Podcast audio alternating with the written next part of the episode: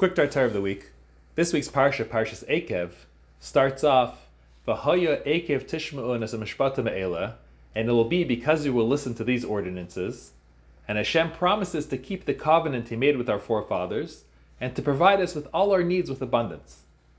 So the question is asked, why does it use the word mishpatim, which generally refers to the mitzvahs that we understand why we need to do them, and it doesn't mention edus, testimonies, and chukim, statutes?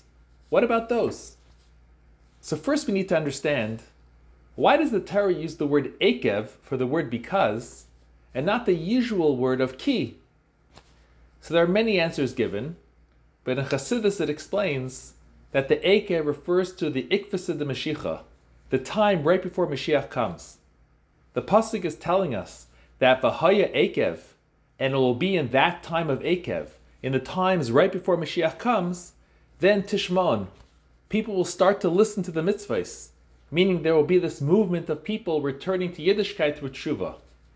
That they will even keep the mitzvahs that Rashi alludes to, that a person steps on with his akev, his heel.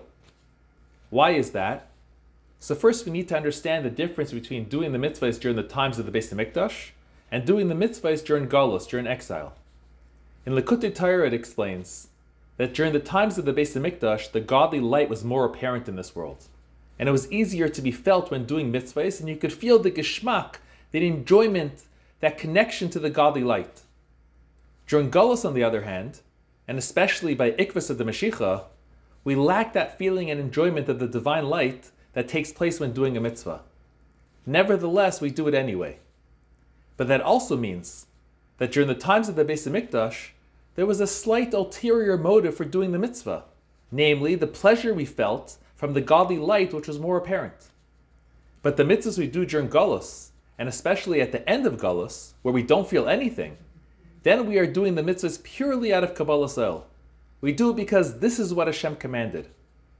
So during the times of the Beis Hamikdash, people would focus more on the seemingly greater mitzvahs with greater manifestation of godly light, as that provided more spiritual pleasure.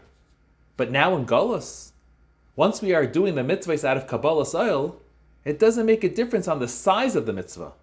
We need to do all of them because this is what Hashem commanded us to do. And therefore, specifically at this darkest time of Gullus, when the Kabbalas Ol is at its peak, is when we focus on doing all the mitzvahs, even the ones that were previously tread on by our heels and were not given that much importance which is also why it says over here the word mishpatim, ordinances, to emphasize that during this time, even the mitzvahs that we think we know the reason, we are still doing them because this is what Hashem commanded and not for any other reason. The takeaway for us is how important it is not to interject our own reasoning in our relationship with Hashem. We often think, for example, tzedakah to that person, that makes sense.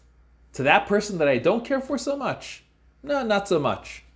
But if we remember that every mitzvah we need to do because Hashem told us to, and our own reasoning doesn't matter, then Hashem will surely shower His blessings upon us in an open and revealed way. Have a good Shabbos.